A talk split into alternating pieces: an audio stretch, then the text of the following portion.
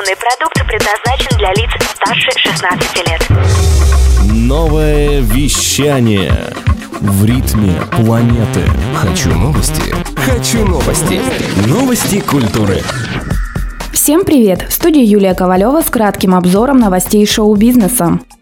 Журнал Forbes опубликовал список самых высокооплачиваемых диджеев мира в 2019 году. Рейтинг возглавил американский дуэт The Chainsmokers, состоящий из музыкантов Эндрю Таггарта и Алекса Пола. Их доход составил свыше 40 миллионов долларов. На втором месте продюсер Marshmello. Замыкает тройку шотландский музыкант Кельвин Харрис, который был лидером списка в течение предыдущих шести лет. Напомним, в 2017 году Chainsmokers вошли в перечень самых продаваемых музыкантов.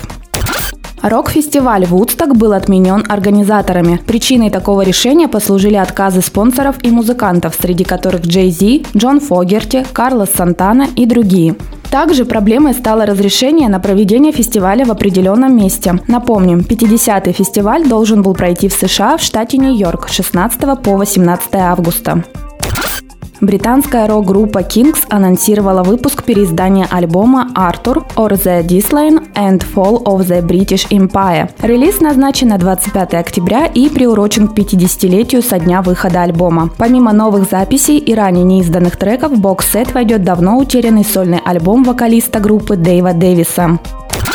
Документальный фильм об отношениях экс-солиста группы The Beatles Джона Леннона и художницы Йока Оно выйдет 13 сентября 2019 года. В картине под названием «Джон и Йока. Над нами только небо» покажут архивные фотографии и видеозаписи из жизни пары, интервью с друзьями и коллегами по цеху, а также процесс создания песни Imagine. Режиссером ленты стал Майкл Эпштейн. Трейлер картины уже появился в сети.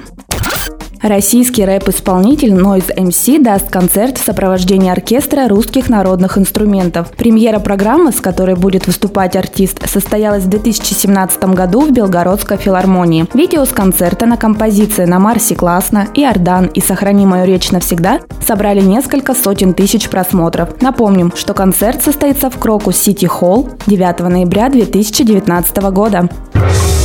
Новое вещание. Хочу новости. Новости культуры.